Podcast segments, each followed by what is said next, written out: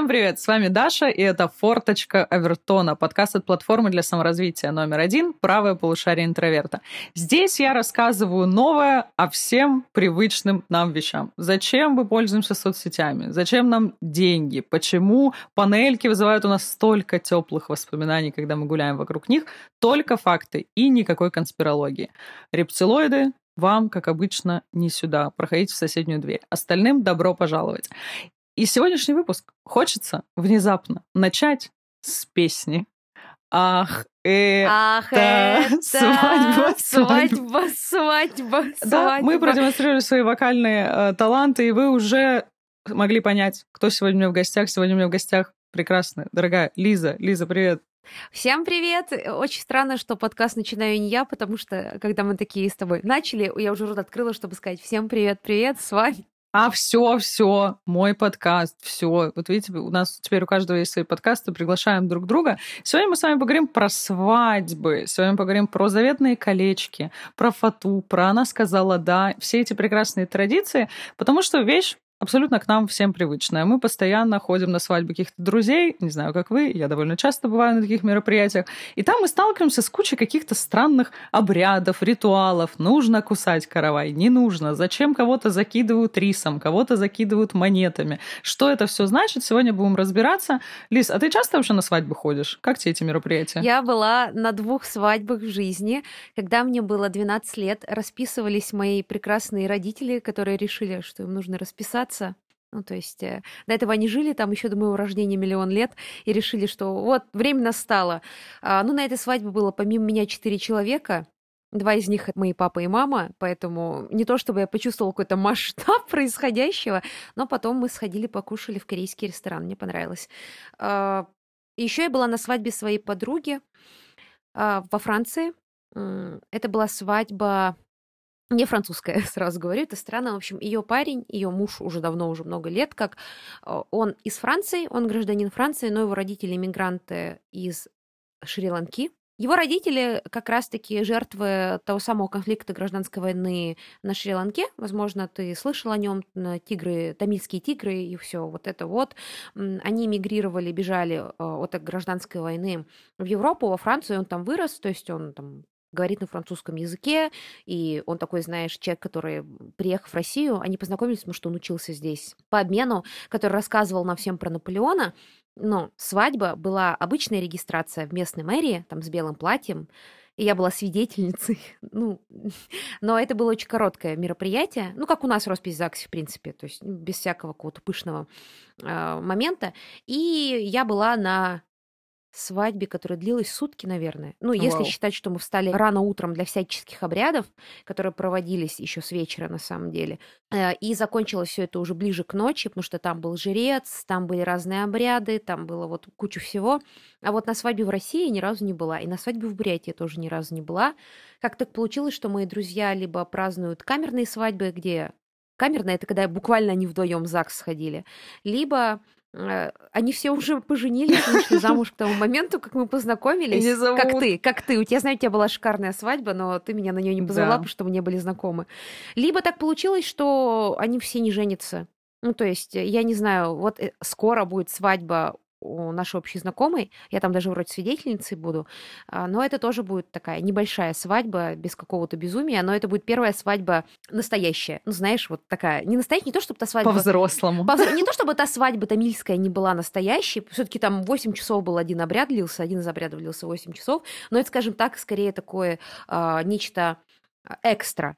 А, Вот. А такая базовая свадьба, которая была у всех твоих знакомых, вот, ну, такая простая, она, Российская, российская Российская. свадьба. вот она будет только вот у меня через... На следующей неделе, я, кстати, иду на свадьбу, да. это. О, класс. Так я не была. Потом Лиза поделится своими впечатлениями. Но вообще, если мы говорим про свадьбы с точки зрения культуры, немножечко внесу свои культурологические пять копеек, конечно же, мы, когда на это все смотрим, нам кажется, зачем вообще все это делать. И чаще всего, когда вы сталкиваетесь с любым обрядом, каким бы он ни был, у вас может Даже возникнуть вопрос, У зачем? меня отдельный вопрос про свадьбу. С детства нам всем, ну, знаешь, культуру внушает, что свадьба это круто. Мне кажется, я бы ну, мне кажется, замуж надо выходить до 26, э, до того момента, как ты понимаешь, что эти деньги просто улетели в небо и сгорели. Еще есть романтика, еще зачем-то это все нужно. Еще ты чувствуешь необходимость. Мне кажется, мои знакомые все в основном поздно поженились, поэтому они не праздновали очень пышно, потому что они такие, вы что, столько денег уходит? Это такой дорогой бизнес, просто ад. Так вот, я очень хотела замуж в детстве. Мечтала, что у меня будет свадьба, где у меня будет платье, как у королевы Сиренити и Moon, такое длинное, красивое, белое, и все будет так же красиво. А потом лет 20 я поняла, что вообще платье могу шить себе просто так, а еще позже я поняла, что свадьба мне нравилась только потому, что это праздник, где я буду в красивом платье, и все будут меня поздравлять, и я буду в центре внимания. Потому что исторически свадьба это, знаешь, там не праздник жениха. Мне кажется, только недавно стало это немножко меняться. Ну, то есть это праздник невесты. Но я поняла, ведь я могу просто устроить праздник и не тратить миллиард денег на непонятно что, и даже замуж выходить не надо. Здесь удивительная происходит штука, потому что ты сейчас сказала о том, что это праздник невесты, но мы понимаем, что свадебный обряд очень древняя, на самом деле, штука. Появилась еще на заре вообще существования общества. А, это один из видов обрядов инициаций. Это вообще одна из самых древних форм культуры, когда у нас человек обретает какой-то свой новый статус. Например, раньше он был ребенком, а потом стал взрослым. Для этого нужно совершить ну, какое-то священное действие. Что-то он должен такое сделать, чтобы общество зафиксировало его в этом новом статусе. И вот таким обрядом становится, например, свадьба. Когда у нас есть два молодых человека, которые воспринимались как дети, они получают статус взрослых. А также это объединение двух семей, это объединение двух капиталов, двух родов. И раньше это все было невероятно важно, когда у нас в обществе вообще вот эта вся родовая система была развита. И тогда, кстати, свадьба была делом главное главным образом мужским, потому что нужно было соединить два мужских рода. Женский род, он вообще как бы был таким второстепенным. Женщина даже чаще, ну, в большинстве а, обрядов теряет даже свою фамилию, то есть привязку свою, это называется матримониальным статусом, ну, и до сих пор же есть эта история про то, что надо фамилию менять. Я знаю, что очень многие не меняют, и вот моя мама не меняла. Но моя мама не меняла, потому что мы буряты, и моя мама сказала, что фамилия Ивановов, Ивановы для нас too much. И я просто у меня подружки в основном, ну, кто вот даже так втихую женился, они не меняли фамилии, и я знаю, что там надо поменять какое-то гигантское да. количество документов. Я бы не меняла фамилию, ну, наверное, просто потому, что я не хочу менять документ. Тот, знаешь, даже если завтра мне, не знаю, напишет Тайка Вайтити, такое все го жениться. А, Вайтити красивая фамилия. Лиза Вайтити. Да, Лиза Вайтити. Ну, во-первых, Лиза Вайтити звучит странно, а во-вторых, там столько документов надо менять. Ну, я я вообще свою настоящую фамилию хотела поменять, но я это не делаю, потому что я когда вижу, сколько документов надо поменять, а еще писать везде, что у тебя была смена документов, ну, когда заполняешь анкеты, а, мне страшно становится. Я не понимаю, почему женщины должны менять фамилию. То есть, да, я понимаю, потому что женщина не продолжательница рода, уходит в другую семью, не считается, что женщина по обрядам же вообще считается, что она умирает, как в девичестве. Ну да, заканчивается как человек. Заканчивается как человек, да, и начинается как это, как плодородная самка, если цитировать Льва Николаевича Толстого. Моя мама вся говорит, наш род закончился. Я такая, ну что он закончился? Ну, вроде мы все живы. А то он понимает, что а, по семье моей мамы, э, ну, не осталось мужчин-продолжателей рода, то есть одни девочки остались. Хотя вроде у евреев наоборот считается ведь, что женщина... Ну да, по женской линии. Тут зависит очень сильно от культуры, но большинство культур все таки так или иначе патриархальные, и передача идет по мужской линии. Я, кстати, когда сама э, замуж выходила, не делайте так, это плохо. Я сама... Мне стало лень менять документы. Я поменяла фамилию, но я поменяла только российский паспорт. И потом, когда спустя пять лет я развелась, вернулась обратно к своим старым ИНН, очень удобно. Ничего не поменяно, не нужно менять обратно. Я поменяла тогда только паспорт. Загранпаспорт можно сразу не менять, если у вас есть там открытые визы. А так, да, это кошмарная вообще история, что нужно менять огромное количество всяких вещей. И вообще меня всегда забавляло, что в имени женщины два целых слова указывают на ее, это называется умными словами, матримониальный статус, ну, то есть некоторую принадлежность к мужчине, что фамилию мы берем от мужчины, у нас есть еще отчество, а не матчество. Ну, то есть это указание так, на родительский род. Так в английском еще жестче. В английском ты еще и миссис становишься, ну, то есть из мисс в миссис, и если ты взрослая женщина, и ты мисс, людям тебе вопросы, ну, знаешь, вот так кино смотришь, там, типа, мисс, uh-huh. говорят, типа, миссис, и она такая, я все еще мисс, и наоборот. Допустим, она не мисс Смит, не миссис Смит, миссис Фиона Смит, а она миссис Джон Смит. Ну, то есть, типа, у нее вообще имя пропадает, ну, в традиции. То есть, вот ты замуж вышла, все. Ты больше не человек. Ты бы раньше ты числилась под именем отца, а теперь числишься под именем мужа это, ну, жесть. Хотя сейчас вроде бы в некоторых странах разрешают мачество. Да, постепенно. Вот, например, в Кыргызстане появилась новая история, что можно теперь брать мачество. А в России, кстати, можно. Просто не все делают, но можно поменять на мачество. Я узнавала, не, не помню зачем. И в целом в России ведь можно не менять паспорт, просто это такая, ну, не менять фамилию, это просто традиция. Да, такая. то есть никто не принуждает. И вернемся немножечко обратно к свадьбам. Тоже такая история, вот эта, которая воспитывается в нас э, культурой, о том, что свадьба обязательно должна быть. Но свадьбе всегда предшествует вот это одно колено и тот самый знаменитый вопрос а, станешь ли ты моей женой. Конечно же, мы это все увидели в кино. И вообще вот этот образец свадьбы современной я обожаю рассматривать, потому что это классный пример культуры постмодерна. Там что только не намешано. Потому что на современных свадьбах вы можете увидеть примерно все. Там обязательно есть ЗАГС. ЗАГС — это вообще история, которая появилась во время Советского Союза. То есть это такой гражданский акт согласия. Если до этого венчались в церкви, и также там, например, все похоронные обряды были связаны с церковью и регулировались ей, то здесь, получается, ну, у нас возникает новый институт. Мы идем в ЗАГС. Ну, в социальные сети же надо выложить красивые фотографии. Нужно сделать вот эту выездную регистрацию с аркой. При этом, если вы вдруг не знаете, на вот этой выездной регистрации вы подписываете примерно ничего, потому что у нас только в Москве в ограниченном количестве ЗАГСов можно действительно сделать выездную регистрацию. Это все, ну, такая условная фикция. Как раз вот это разыгрывается этот обряд из американского кино, потому что, ну, очень красиво. Сказать другу, друг другу клятвы, чтобы папа вел под алтарь. Мы это все с образами из культуры впитываем, хочется этого тоже добавить.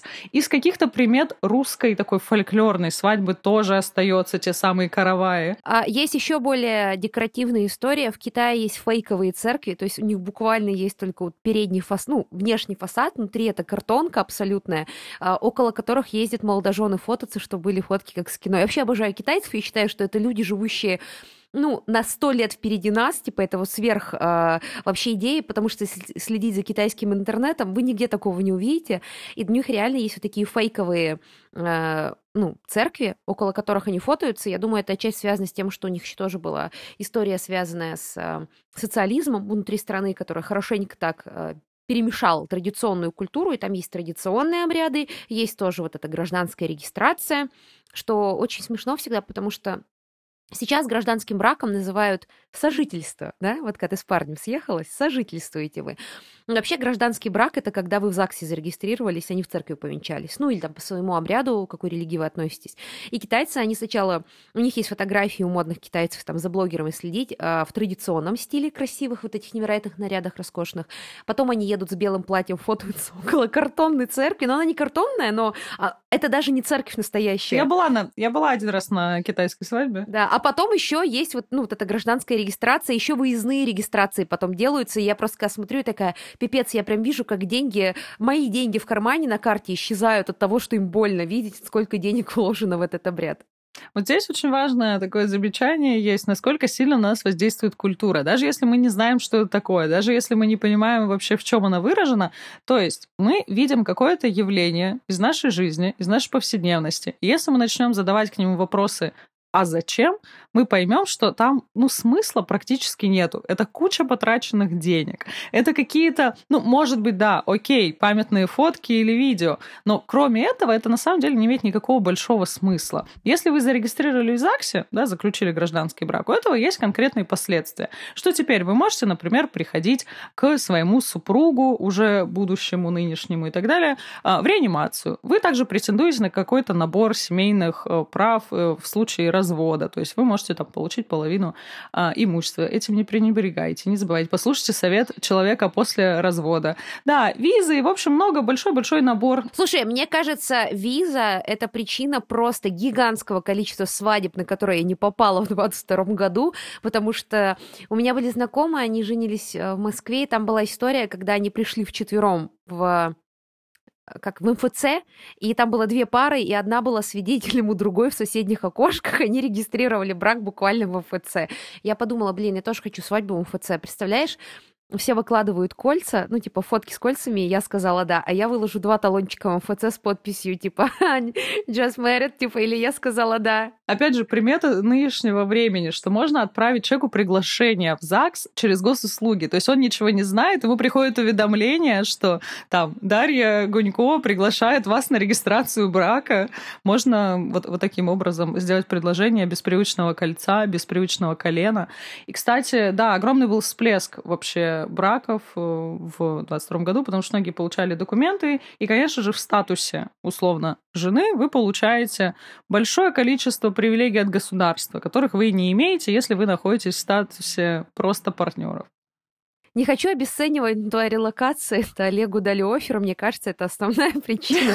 Ну, процентов 70 это, а еще 30, ну что, ну, когда наступают непростые времена, ну, просто возможность есть попасть к человеку, хотя и не всегда на самом деле документы о браке вообще помогают в самых крайних случаях. Я думаю, ну, ты тоже знаешь такие истории. Кстати, расскажу вам небольшую тайну. Вы, если когда-то были в ЗАГСе, и там люди тоже расписываются в каком-то документе, им в этот момент задают вопрос, согласны ли вы, там, и вот это все. Если в этот момент сказать нет, то на вас посмотрит регистратор немного косо, но это абсолютно не имеет никакого смысла, потому что на момент, когда вы выходите говорить вот это да, и вы находитесь вот в этом зале, вы уже официально муж и жена, потому что изначально вас заводят такую небольшую комнатку, где сидит женщина из ЗАГСа, и туда нельзя заходить ни фотографу, никому, потому что именно там и совершается вот этот акт гражданского бракосочетания. Там вас уже расписывают, вы уже входите в этот зал в статусе мужа и жены. А дальше это все уже, опять же, красивый обряд, там, где вы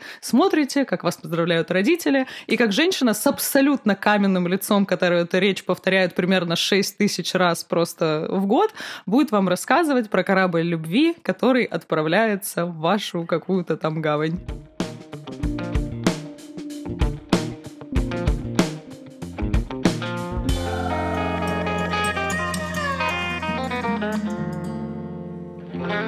Слушай, а давай еще раз вернемся к вопросу, почему свадьбы такие дорогие?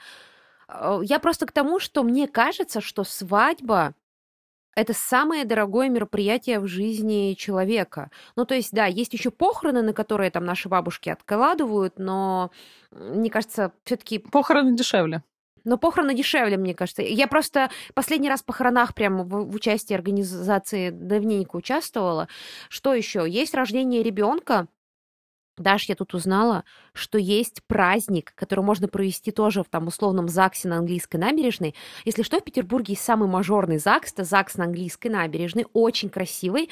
Это особняк на английской набережной, и там очень иронично, что находится ЗАГС, потому что английская набережная назывался он, потому что в свое время там селились как раз-таки приезжие из Великобритании, то есть подданные Великобритании в XIX веке там селились. Это если идти дальше по Неве от Дворцового моста, дальше Сенной площади. И Иронично, что там находится ЗАГС, потому что раньше это на этой набережной выгуливали невест. Ну, то есть там выгуливали девушек молодых, считалось, что это набережная невест, вот где э, на показ э, своих молодых девушек, э, э, ну, дочерей, точнее, молодых дочерей, приличные семьи выводили, чтобы их там заприметили женихи. Так что сейчас там ЗАГС мне все казалось забавным фактом, душный факт для вас. И вот в этом ЗАГСе даже, оказывается, можно провести регистрацию ребенка. Да. Тоже с кучей гостей, цветов. Люди еще и на это тратят деньги. Ну ладно, это делают не все. Есть еще день рождения. Я помню, что когда я была маленькая, всем на 18 лет, скажи, это только у меня так было в окружении, дарили на 16 или 18 лет золотые украшения дома. Ну, было такое. Ну, у меня, например, мне папа подарил кольцо. Ну, мне ничего не дарили. Но я видела, помню, что у девочек постарше им дарили, у старших сестер моих подруг, а вот уже у моих сверстниц уже не было такого, уже дарили телефоны или там компьютер, чтобы поехать учиться. Но я просто к тому, что свадьба — это буквально самое дорогое мероприятие в твоей жизни. Почему мы продолжаем в него вкладывать столько денег? Раньше, да, там объединялись род, наверное, еще что-то. Почему, ну, вообще, в принципе, свадьба — это так дорого, и если ты помнишь, а, я не знаю, почему я вдруг решила всем рассказать истории Петербурга, прогулка по рекам и каналам, но муж Анны Иоанновны, нашей императрицы, он умер, потому что свадьба длилась там, по-моему, два с половиной месяца, и он не пережил ее. Она уехала в Курляндию уже вдовой, потому что тут они повенчались, и дальше все. Погуляли. Он умер на праздновании. Вот это, вот, это, вот это был бы хороший сценарий для фильма «Горько», а не то, что получилось в итоге. Здесь, короче, история какая, что когда-то, да, когда-то это был давно еще обряд именно объединения, в том числе капиталов. И две семьи, они условно как бы мерились, сколько у кого денег, потому что выходить нужно было, ну, примерно на равно. И у разных культур есть разные традиции. Например, где-то есть э, выкуп, то есть когда за невесту платятся какие-то деньги, но при этом всю свадьбу берет на себя с точки зрения организации невеста. То есть необходимо дать какие-то, ну вот уже э, в виде праздника это все а, организовать. Либо есть, когда наоборот, когда за невесту выдается богатое приданное, но при этом организация свадьбы, она лежит на плечах жениха. Сегодня, конечно, весь этот культурный смысл уже давным-давно растерялся, и у нас нету такой жесткой привязки, нету вот этого конкретного обмена, и брак, он больше имеет функцию реализации романтических отношений, потому что любят друг друга, потому что хотят прожить всю жизнь вместе. Подожди, а что, ты хочешь сказать, что брак не всегда был реализацией романтических отношений? Как же все эти истории, которые нам с детства рассказывают? Далеко не всегда. Главной функцией вообще семьи всегда было воспроизводство детей, и для этого необходимо было жениться не на близких родственников, то есть нужно было брать кого-то из других племен, из других родов, и экономическая функция, потому что сегодня у нас единственное, наверное, вот первое поколение, это где-то вот начиная от наших, может быть, моих родителей, когда люди могут жить вне брака всю историю до этого человек не мог выживать один. Представляете, какая у нас невероятная свобода. Раньше людям было обязательно жениться, потому что был такой тип хозяйствования, когда люди не могли просто существовать в одиночку. У нашего поколения есть прекрасная возможность. Мы можем спокойно выживать в городской среде, да и в сельской уже среде. Мы можем жить одни. Поэтому брак для нас становится скорее уже, знаете, такой более сложной потребностью, потому что, ну, у нас уже вроде бы все есть, мы прокормимся. Детей можно, в принципе, и не рожать. Можно делать выбор. Потому что нам не нужно 14 человек, которые будут нам там землю вспахивать. И можем спокойно и не жениться. И поэтому функции брака, они больше становятся такими функциями, знаете, духовными, там, какими-то психологическими, что мы находим себе партнера, с которым нам хорошо, с которым мы развиваемся, становимся самими собой и так далее. Поэтому, да, поэтому смысл свадьбы очень сильно изменился, но абсолютно не изменилась финансовая составляющая. Свадьба это так дорого, что это просто жесть. Потому что я свою свадьбу, когда организовывала, с учетом того, что мой бывший муж прекрасный, а, Денис, привет, если слушаешь вдруг мои подкасты, он свадебный специалист. То есть он сам был свадебным фотографом. И, конечно же, нам очень много всего сделали по блату. Да? У нас там было подешевле какие-то специалисты, кто-то у нас работал бесплатно, кто-то помогал бесплатно, скидки и так далее. И у нас свадьба вышла довольно камерная и бюджетная. Но когда я слышу эти жуткие цифры, когда просто там какие-то миллионы рублей люди тратят за один день, то есть, ну вот сегодня в Петербурге организовать такую приличную, нормальную, обычную свадьбу стоит, ну, от миллиона точно. И я каждый раз думаю, господи, это вот за полдня. При этом все специалисты, которые, например, в обычные дни просто красят людей, да, делают макияж, в свадебный макияж он сразу стоит в три раза дороже. Если человек просто делает съемку на, за свадьбу, это будет в три раза дороже. Потому что все понимают, что это особенный день для человека, что это, скорее всего, один, может быть, несколько раз в жизни. И человек готов потратиться. Плюс дополнительные нервы, плюс какая-то вообще ситуация стресса, потому что свадьба — это супер стрессовое всегда мероприятие, мероприятия, особенно если вы там не взяли, не заручились помощью там подруг, организаторов, координаторов и так далее. И поэтому специалисты накручивают цену просто за бренд. Ну, получается, свадьба стала таким условно брендом, что если вы что-то называете свадебным, платье и так далее. Вот, э, Лиз, ты не дашь соврать. Часто свадебные платья, они, да, бывают как бы из сложных тканей, их нужно просто, ну, больше тканей. Но они бывают очень лаконичными и простыми. Нет. Свадебная мода — это какое-то безумие, я не помню уже из какого фильма, но была прекрасная цитата о том, что никто не перешивает платье от Вервенг. Люди для него худеют. А, то есть есть даже такие конические истории про свадебные платья. Это очень дорого. Это как будто бы ты коронуешься и одновременно выходишь замуж, потому что, мне кажется, свадьба приравнена реально какой-то вот такому волшебному исходу в твоей жизни. Свадебные платья стоят дороже всегда, чем просто вечерний наряд, независимо от ценовой категории. Если у этого бренда обычное платье будет стоить, там, не знаю, 300 тысяч, свадебное будет миллион. Если у этого бренда обычное платье стоит косарь, свадебное будет стоить 5-6 тысяч. То есть это всегда история про какой-то особый статус. Хотя оно одевается один раз в жизни. Я не хочу никого обижать, но я знаю, что многим нравится идея того, что они, когда они еще в такое красивом платье побывают, ну, мне просто очень больно. Но это я просто человек такой, знаете, не романтичная, даже 14 февраля ни разу в жизни не праздновала, поэтому мое мнение, наверное, здесь не учитывается. Но реально очень много накручивает. А еще, Даш, есть свадебные украшения. О, да. Если обычный бриллиант, кольцо с бриллиантом стоит там X, то обручалка, и тем будет стоить XXY. Тут еще интересно, раньше у наших родителей были только обручальные кольца золотые простые, а сейчас к нам пришла вот эта западная мода на обручальное и помолвочное кольцо. Мне еще рассказали, что есть башенка счастья, то есть тоже какая-то культурологическая история по традиции, или башенка любви. Ты слышала о ней? Нет, первый раз.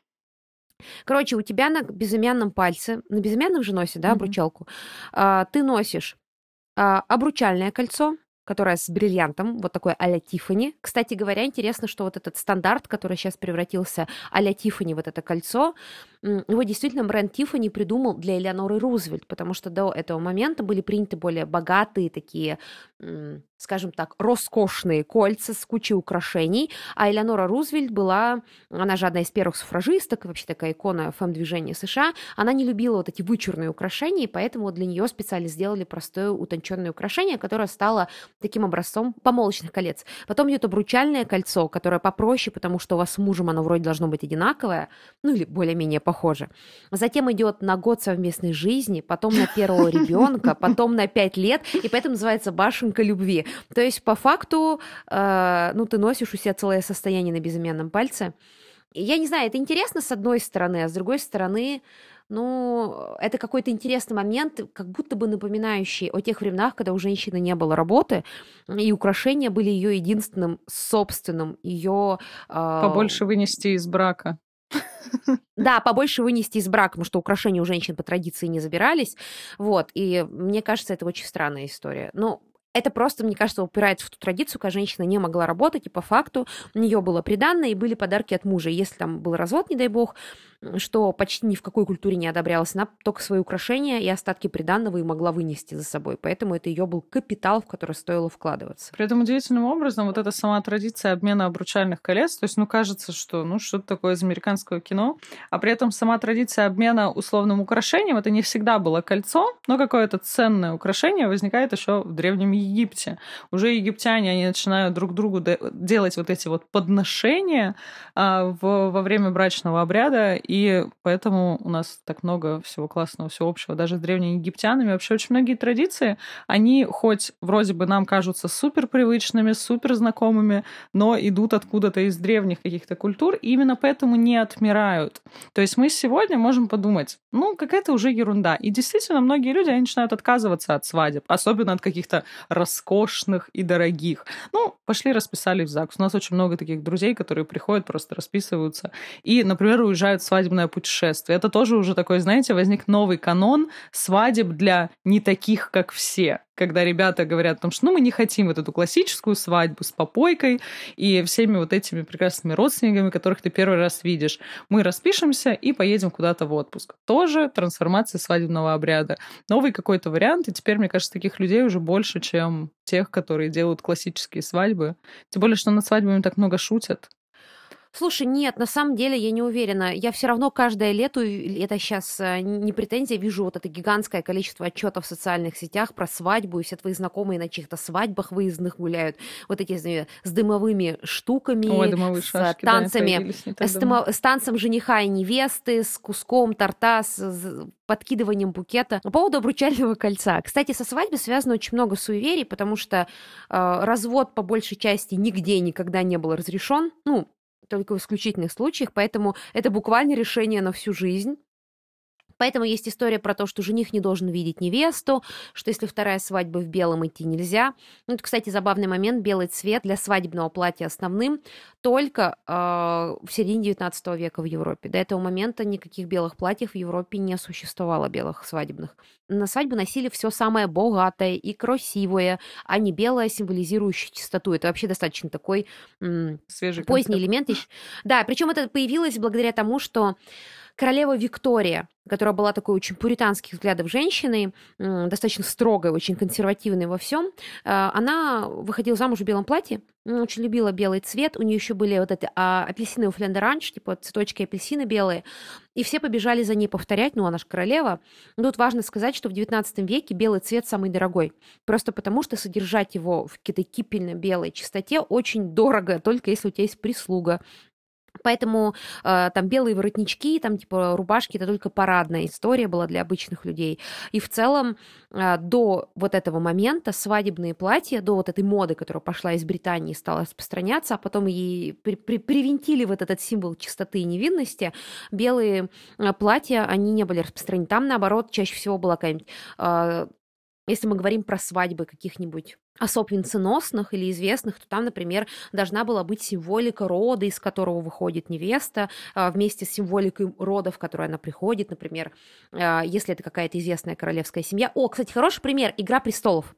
Помните, когда там Санса... Я только о ней подумала, да. У когда Сансы, вот эти да. Все... У Сансы тысяча и одна свадьба, и у нее каждый раз ее свадебные платья, они э, с волками и с э, там львами или с кем-то еще, которые символизируют, потому что она из богатого, сильного рода, которая символизирует род жениха. И помните, у нее платье не белое, да, не светлое, но это сделано для современной публики, но в целом э, цвета имели немножко другое значение, и вот это сейчас история про то, что а если ты не девственница, выходишь белым, ты обманываешь Бога, ну не то чтобы, не да, не то, чтобы Бог да, так давно узнал о том, что такое правило есть. Что нужно следить за этими женщинами отдельно. Да. И по поводу колец, я вот не знаю, меня вся смущает концепция обручального кольца. Даша, объясни, зачем она... Я бы уже объяснила, что украшения были, но почему именно кольца? Потому что вот ты носила обручальное кольцо? Я носила обручальное кольцо какое-то время, потом перестала, может, я поэтому развелась, кольцо перестала носить. Вот, знаете, плохая примета, все, я его в какой-то момент где-то оставила, и так оно где-то, кстати, не знаю, где находится. У меня просто вопрос такой, смотри, а, я не знаю, как должно выглядеть обручальное кольцо, чтобы я, например, я так говорю, как будто мне каждый день замуж зовут. Ну, вот представим, что мне Тайка Вайтити позвонила мне, напоминаю, я все очень хочу выйти замуж за Тайку Вайтити, и мы все с ним женимся, и обручальное кольцо, но украшение ну, типа, я постоянно меняю украшения. Вот ты знаешь, что я ношу очень много разных колец, таких, ну, крупных серебристых и серебряных и так далее. Я не представляю, как должно выглядеть кольцо, чтобы оно подошло к любым другим украшениям. Это очень странно, что есть концепция кольца достаточно яркого, которое ты будешь носить постоянно. Ах, там еще помолвочное, обручальное. Я что, должна ходить теперь всегда в одной и той же черной рубашке, чтобы оно ко всему подходило? Всю до конца своей жизни? Э, потом, я знаю, что ты знаешь, что я продала два обручальных кольца? Так, очень интересно стало. Так вот, а, в общем, моя бабушка оставила мне обручальное кольцо. Здесь важный дисклеймер. Оно не было каким-то кольцом наследством, типа, которое там досталось ей от ее бабушки и так далее. Она просто в 80-е купила золотые обручальные кольца для своих дочерей и для своей внучки. Меня тогда еще в проекте даже не было. И мне его передали. Это обычное советское золотое кольцо. Я не люблю золото. Я никогда его не, ну, не носила там уже после 12 лет. Не то, что у меня 12... Ну, у меня были 12 про золотые сережки, которые я в 12 сняла. И купила себе просто какие-то пирсинг-колечки. И мне его передали, но я поняла, что даже если я выйду замуж, во-первых, я не буду носить это кольцо. Ну, блин, я не ношу золото, это очень странно. И приезжала группа Касабиан, которую я обожала первый раз в России, и я продала это обручальное кольцо, чтобы купить билет на концерт, потому что мне тогда денег особенно не было. Но история не в этом. Ну, продала я одно кольцо от бабушки, ну, ради группы Касабиан, окей. Дело в том, что пару лет назад, там 3-4 года назад, я проводила своп своп — когда все друзья приходят, и вы меняетесь вещами ненужными. И так как я была организатором, я должна была все оставшиеся вещи увезти в благотворительный магазин. Ну, то есть просто сдать их на переработку, на дальнейшую продажу. И вот я проверяю вещи, нет ли там мусора, что-то постирать надо, наверное. Обязательно стирайте вещи перед тем, как сдать их на благотворительность, пожалуйста, уважайте труд волонтеров. И я вижу там мужской кошелек. Я помню, что его держали в руках, но его никто не забрал. Я открываю его, и там золотое кольцо. Я пишу в общий чат, типа, девочки, дорогие, кто оставил, ну, типа, я смотрю, там есть, ну, пломба, то есть оно из ювелирного материала а, кольцо. И тут пишет одна из девочек, ой, это я с собой подружку прихватила в последний момент, вот ее контакты, я ей пишу, она еще долго не отвечает. Я ей пишу и говорю, привет, там ее, допустим, звали Оля, ты оставила вот кошелек, приносила своп, там есть кольцо. И она пишет, да к черту его, это от моего бывшего в одно место. Я такая, слушай, ты уверена, это все-таки золото? Она такая, да пошло оно, все и делай с ним, что хочешь. И я думаю, ну я его тоже продам. Я пошла в ломбард, снова в тот же, 585, ну, потому что это сетевая история, не так страшно. Я прихожу, называю свой номер телефона, нам надо назвать свой номер телефона, даю свой паспорт, и парень, который принимает за украшение, он см... там еще такое стекло бронированное, смотрит на меня и такой, вы такая-то, такая-то? Я такая, да. Он говорит, такой-такой номер телефона? говорю, да. Говорит, вы в прошлый раз давали обручальное кольцо. Я такая, да. Он называет граммы, я такая, да. Говорит, и сейчас вы сдаете обручальное кольцо. Девушка, что у вас не так в жизни пошло? Да, я была своим парнем. Молодой человек поднимает глаза на парня, парень такой, это не я и дарил. Ни первое, ни другое. И я такая, боже, что он обо мне думает? Что я такая-то серийная маньячка, которая продает, разводит парней на предложении, продает кольца, или я с трупов их снимаю. В общем, если я буду продавать третье обручальное кольцо, я в другое место пойду, потому что мне уже неловко. Так что я серийная продавальщица обручальных колец. Я, кстати, купила тогда билеты на стерео лето, Франц Фердинанд приезжали. Так что мне понравилось хорошие кольца были. Вот, мы уже с вами поговорили про вот это прекрасное платье мечты свадебное. Я как раз сейчас пересматриваю фильм «Секс в большом городе», там, где Кэрри меряет разные свадебные платья. Удивительная сцена. Мы все думаем о том, что обязательно должно быть вот какое-то невероятное, пышное, которое вы наденете один раз, повесите э, в шкаф. Про кольца мы тоже уже проговорили одну маленькую ремарку вставлю, что очень долгое время, например, у римлян кольца вообще были признаком раба. И женщинам как раз давали эти кольца для того, чтобы показать, ну, некоторую такую рабскую сущность. Мужчины вообще кольца не носили обручальные. И это была история еще в том числе, ну, про некоторую такую принадлежность женщины конкретному мужчине для того, чтобы показать, что вот кто здесь, собственно, в доме хозяин. Моя. Моя. Ну же, но в Древнем Риме женщины хоть и имели больше прав, чем в Древней Греции, тем не менее без разрешения мужа или отца, или брата, который после смерти отца выполнял роль условного опекуна, потому что женщина же не могла жить одна и что-то делать сама до 20 века в целом. Э, там была история про то, что решать имущество, выдавать замуж, разводить, там решать что-то про детей мог главный мужчина ну, то да, есть, э, все, все придалось мужчинами. Это когда говорят о том, что, например, там в Греции была прямая демократия, я люблю вставлять свои три копейки про то, что, э, да, только гражданами не считались женщины, рабы и метеки, то есть какие-то иностранцы. Ну, то есть как бы прямая, но не для всех. Окей, разобрались мы с кольцами, разобрались мы с платьем, и дальше начинается самое интересное. Конечно же, это банкет. Вот это само праздненство. О. То есть вот эти все обряды, которые связаны уже с застольной культурой. Кстати, если вдруг у вас скоро свадьба, и вы планируете шикарный банкет, представляете, мы сделали даже специальный курс, ну, практически на похожую тему, мы записали курс «Как правильно выбирать вино». Это курс Самари, который вам поможет. Мне кажется, самый важный, практически полезный курс, который мы просто только делали. На всякий случай напоминаем, что команда правополушария интроверта против злоупотребления алкоголем, но по поводу праздника я понимаю, что ну, вряд ли свадьба обойдется без игристого. И если вы хотите получить готовое мнение от специалиста, как вам не потеряться в магазине, как правильно выбирать вино в ресторане, на что нужно обращать внимание, на какие показатели, какой виноград, вот это вот все. Я, например, сама постоянно теряюсь и не понимаю вообще, как быть. Выбираю обычно по цене. Вот если вы не хотите быть как я, слушайте фоном курс Summary «Как выбирать вино», будете обладать всеми знаниями сомелье, только не нужно на это тратить огромное количество лет на учебу. А, кстати, курсы сомелье стоят еще бешеных денег. На это отучиться стоит очень дорого. А вам не нужно вообще ничего платить, потому что по промокоду OVER30 вы получите возможность целых 30 дней 30, целый месяц слушать наши лекции бесплатно. Все абсолютно курсы Summary доступны по подписке. Это больше 300 курсов. И, кстати, у нас сейчас постоянно загружаются новые курсы. Следите за новинками. Промокод работает для новых пользователей.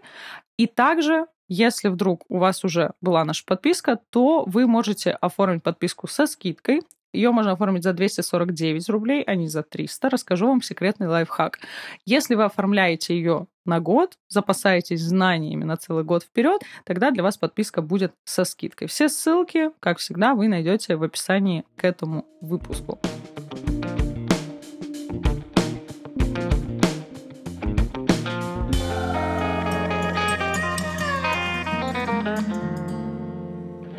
Лиз, ты была на банкетах, вот знаешь, таких серьезных, мощных, праздничных банкетах, чтобы как в фильме «Горько», чтобы два дня с алкоголем, драками и тамадой? Нет, я же говорю, я был, не была на той свадьбе тамильской, где я была, для женщин был запрещен алкоголь, там только мужчины пили. Ну и поскольку я была в гостях, я, конечно, там не качала никакие права, ну так как меня пригласили, там даже, там даже еда была национальная, было очень вкусно. Мне, кстати, мне дали сари. Я была, там были подружки невесты, интересное смешение культур. подружки невесты были в одинаковых саре. И вот мы были в одинаковых саре, я заматывалась в это все. Очень забавный опыт.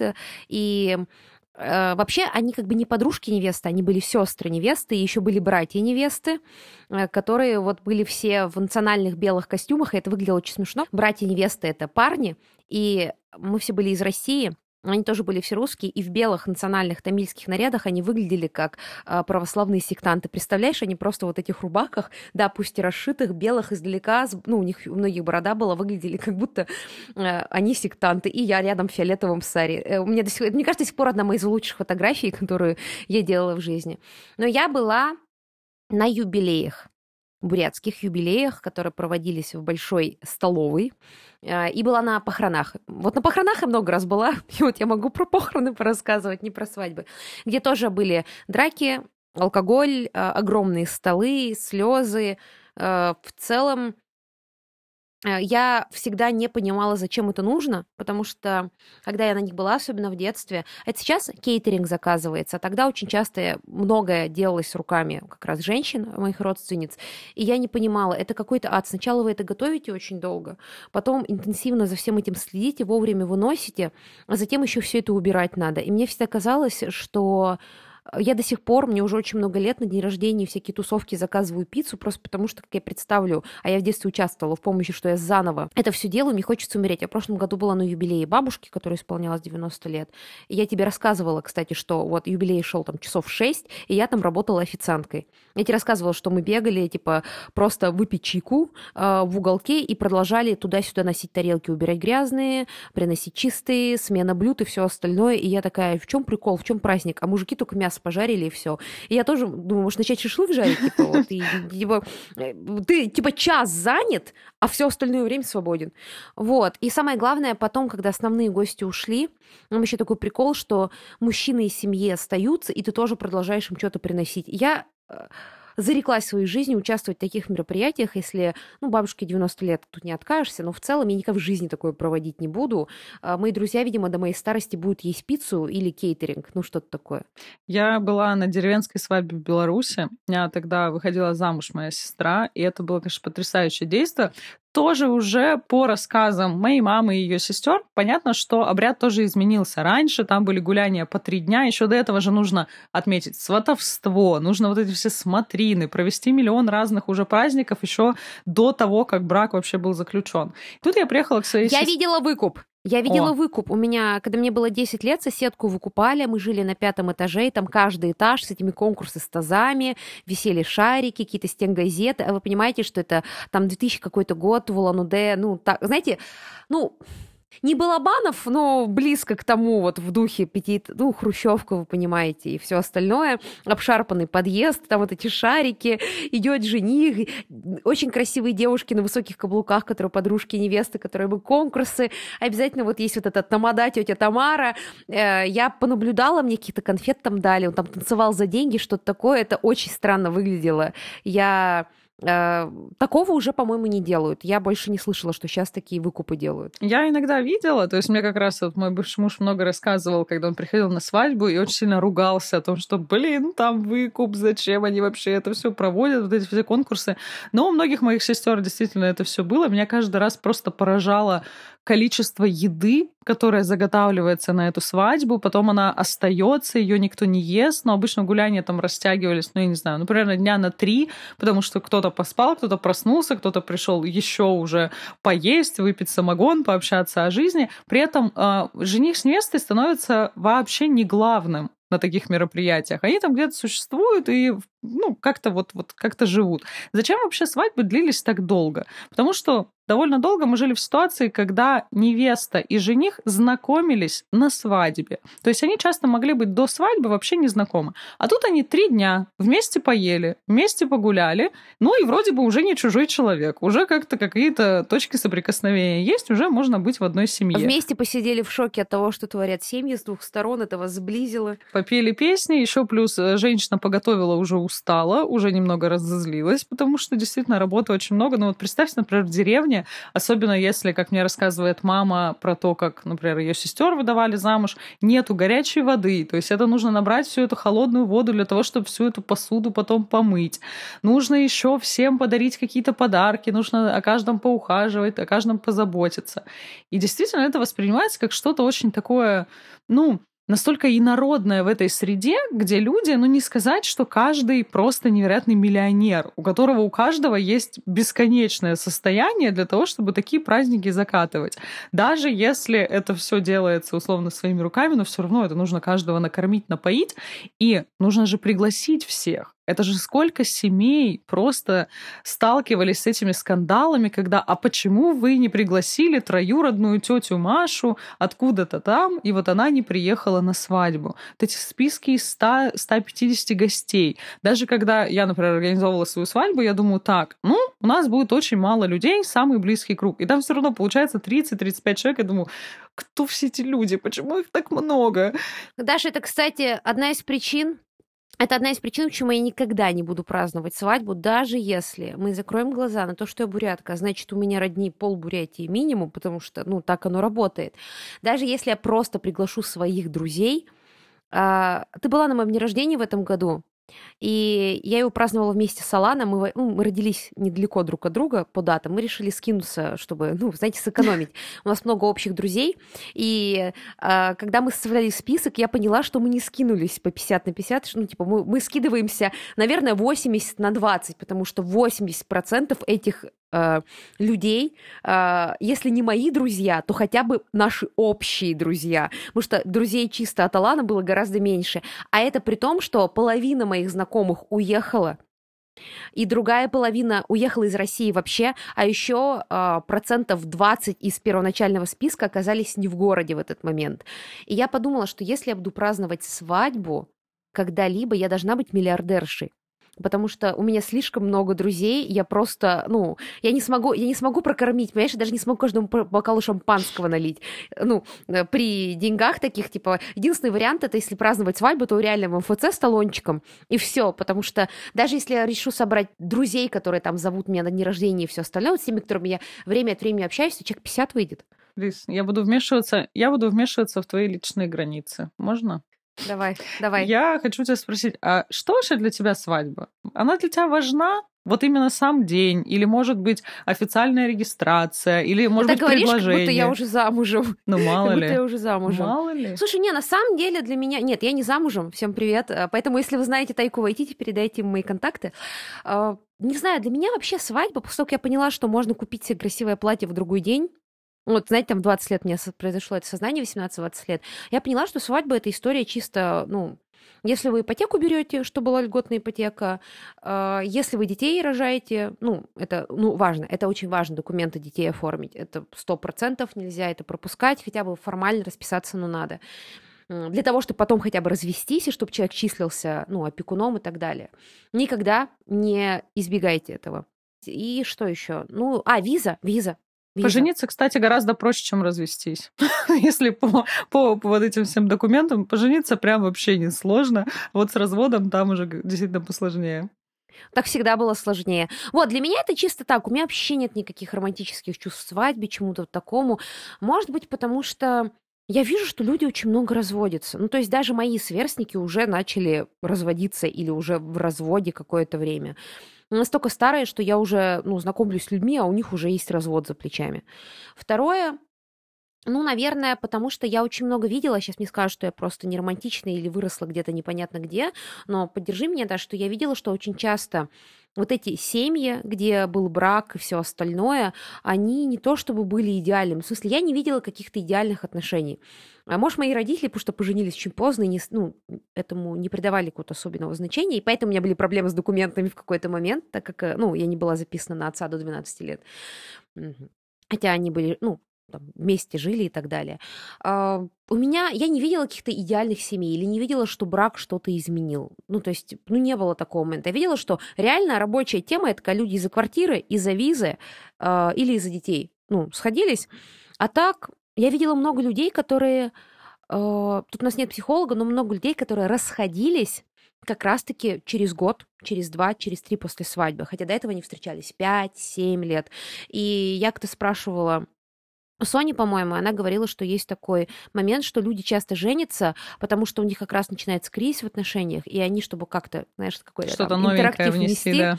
Да-да, они вот женятся. Иногда по, по такому же принципу заводят детей. И у нас есть то общие знакомые, которые так поженились, потом родили детей и все равно разошлись. Такие внутренние сплетни наши. Но, тем не менее, а, я ну, я видела примеры людей, которые очень счастливы в браке, но я не видела, что брак — это реально залог чего-то счастливого, классного и так далее. Э, пока я не планирую ни у кого отсудить квартиру после брака, нет кандидатов, а, или там я не вижу в этом смысла. Короче, если у вас есть какие-то имущественные моменты, ну, вы переживаете, например, вы вместе собрались купить жилье, очень важно прописать, ну, либо договор какой-то юридически оформить, или пожениться. Если у вас дети, потому что затем муж может умереть или жена может умереть, а родственники все отожмут себе, потому что вы никто, тому человеку, дети ваши ему никто. Я тоже видела такие истории. Ну и, конечно, виза. А так для меня, ну, я даже фамилию свою не собираюсь менять. Не типа, ты какая-то, Лиз. Ну где вот это вот, где да. вот это вот меч, мечты о колечке? Я думала, я тебя приглашу, и ты такая будешь рассказывать, как ты мечтаешь о свадьбе своей прекрасной. Не ту женщину, ошиблась женщине. Я как человек, который уже был по ту сторону баррикад. Была я в вашем этом браке, все посмотрела, изучила, рассказываю вам короткое саммари. В общем, на самом деле... Давай, рассказывай, чего мне ждать? Мне кажется, что свадьба ничего не меняет. Но это мой личный опыт, у кого-то, может быть, что-то поменялось. Мне кажется, что очень сильно отношения меняет момент, когда вы съезжаетесь и начинаете жить вместе. Вот там, да, там вы уже... Слушай, так раньше свадьба так и работала. Люди съезжались только после свадьбы. Поэтому, собственно, они там могли только на свадьбе познакомиться или начать жить после свадьбы. Так как сейчас сейчас уже нету таких жестких ограничений. Мне кажется, Простите, как... сексом после свадьбы заняться. Ну, типа, вы до этого даже сексом не занимались. Какие ты вообще просто откровенности говоришь? Я, собственно, не почувствовала, что вообще что-то штамп поменял в моей жизни. Поменял действительно момент, когда мы с мужем, с моим бывшим съехались. Потом, после свадьбы, мы просто как будто приобрели еще одну классную дату, которую мы можем как-то отмечать, про которую можем вспоминать, и одну классную вечеринку в воспоминаниях, на которой мы очень круто потусили, на которой мы собрали своих друзей, у нас остались фотографии, где мы красивые, нарядные, молодые, и осталась какая-то память. То есть вот ради этого свадьбу, если вы готовы на это потратить столько денег, почему бы нет?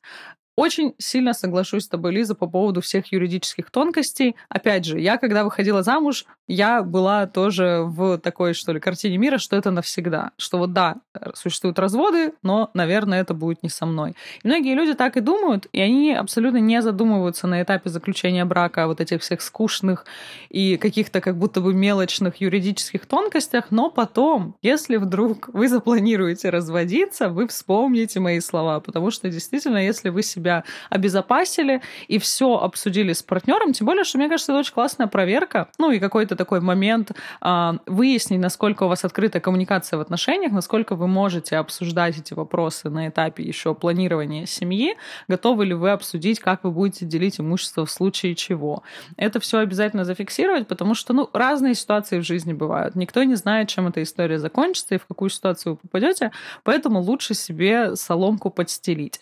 И если если ваш брак вдруг закончился, в этом нет ничего страшного, так бывает, и я вообще не думаю о том, что развод — это какая-то неудача, может быть, наоборот, очень хорошее решение, что вы решили, знаете, оставить самым классным воспоминанием, возможно, свадьбу, какую-то свою жизнь и пойти дальше. Мне кажется, что очень классная идея, кстати, еще отмечать разводы. Мы с моим бывшим мужем думали закатить вечеринку по поводу развода. Как свадьба. Ой, у меня есть знакомые такие, которые отмечали, отмечали развод. Слушай, мне кажется, что стигма развода тоже культурная, во многом потому, что многие религии не разрешали развод. Да. И поэтому есть такое ощущение, что после развода, особенно женщина, она уже порченная и так далее и тому подобное, потому что есть вот эта а, мифическая история о том, что женщина хороша только когда она а, девственно несовершеннолетняя и так далее. Ну, то есть это все пережитки, пора от этого отказаться. Есть история про то, что э, на самом деле не то чтобы я боялась развода, но вот я думала, прикинь, ты вложишь столько денег, столько сил душевных, поженитесь, а потом придется разводиться. И будет ощущение, что как будто что-то не удалось. Ну, вот как будто ты на это поставил какие-то эмоциональные силы, а не выгорела. А потом я думала, поняла, что нет, на самом деле это все религиозная стигма, потому что церкви было неудобно, чтобы вы разводились а, потому что, ну, там, дети и так далее и тому подобное. Кроме того, если бы, давай так, во времена до того, как у женщины были плюс-минус более-менее равные права, ну, которые стали появляться в 20 веке, если бы мужчинам было можно так легко уйти из брака, у нас бы вообще человечество погибло, потому что мужчины бы уходили из семьи, а мы помним, что семья — это прежде всего ячейка для выживания, а не для любви. И просто бы, ну, дети бы погибали. Вспомните любую книгу о том, если погибает отец, дети остаются на грани выживания, потому что женщина не могла пойти работать. Ну, потому что у нее просто, ее не учили ремеслу, у нее не было образования. У мужчины в основном была эта возможность. Во многих культурах женщина одна, даже вечером на улицу выходить не могла без мужа или брата, и до сих пор где-то такое есть. Поэтому понятное дело, что законы строгие религиозные нужны как раз для того, чтобы удержать много, как мне кажется, именно мужчину в семье. Теперь, когда мы все самостоятельные, ну, в этом ничего особенного нет, хотя, дорогие мужчины, платите, пожалуйста, алименты или женщины, О, которые да. ушли из, из семьи. И я подумала вот что. Если так сильно было нельзя раньше разводиться. А так почему разводились? Почему Иван Грозного было столько жен? Почему король Генриха было столько жен? Он поменял религию в своей стране буквально, чтобы развестись. То есть э, Ватикан иногда давал прямое разрешение от Папы Римского на развод. И если уж тогда, раньше, когда люди думали, что если они э, там вовремя не помолились, они завтра умрут, ну, то есть когда вот было совершенно другое мировоззрение, и когда черная кошка была символом сатаны, тогда люди разводились, и никто не умирал и жил счастливо. Только уж тем более можно сейчас разводиться и жить счастливо. Здесь, мне кажется, очень классно себе лишний раз напомнить о том, что есть всегда некоторое внешнее влияние и внутреннее. Есть наши какие-то мотивы, которые мы разбираем с психологом. Есть воздействие культуры, которое на нас действует через стереотипы, через религию. Даже если вы сами не религиозный человек, культура выстроена таким образом, что она обязательно на вас будет воздействовать через сюжеты в искусстве, через какие-то ваши привычки, через свадьбы, похороны, праздники и так далее. Анна есть... Каренина ушла от мужа, и чем она закончила? И чем она закончила? То есть у нас культура, она постепенно проникает. А между прочим, а, женщина, с которой писал историю Анны Каренина, там было две, два прототипа, ну, типа, одна родственница Толстого, а другая была реальная светская дама, которая вот ушла от мужа, и знаете, что, у нее все хорошо закончилось. Она потом второй раз вышла замуж, и они прожили счастливо до конца жизни. Вот так. Вот. Так что, видите, как культура на нас у всех воздействует. Именно поэтому я, собственно, и придумала сделать этот подкаст для того, чтобы наблюдать, как культура вообще на нас воздействует. И вы, может быть, сможете задать себе вопрос, а действительно, если вы хотите свадьбу и хотите, видите какой-то определенный образ, как эта свадьба должна выглядеть, можете задать себе вопрос, а это действительно ваше желание или просто таким образом на вас воздействует культура? Ну что ж, дорогие друзья, если вам понравился наш сегодняшний выпуск, обязательно оставляйте комментарий пишите. Пишите, описывайте свои идеальные свадьбы. Хотите ли вы вообще свадьбу, нужна ли она в современном обществе или нет. Также обязательно ставьте нам 5 звезд на Apple подкастах и смотрите наши курсы.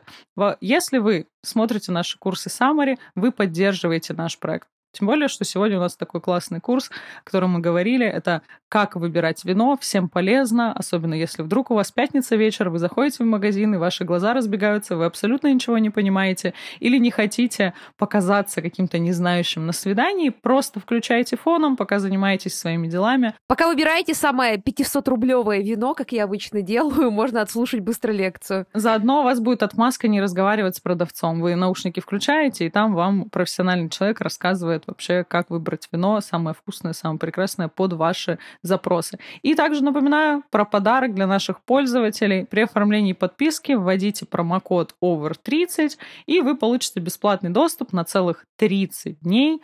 Ну и, конечно же, если вы хотите вдруг сделать подарок человеку, с которым вы вдруг планируете свадьбу. Может быть, намекнуть ему об этом. Самым первым шагом, самым лучшим будет, конечно, подписка для него а, тоже на нашу платформу для саморазвития. Теперь можно подписку еще и дарить. Больше не нужно ломать голову, потому что знания, по-моему, самый прекрасный подарок. Подписывайтесь на нас во всех социальных сетях. Мы есть везде. На Ютубе у нас есть отдельный канал. Поддерживайте наш новый подкаст. Лиза, спасибо тебе большое, что пришла сегодня ко мне в гости. Ну, как говорится, зовите, даже если будешь раз выходить замуж, пожалуйста, зови меня. У меня есть большая проблема.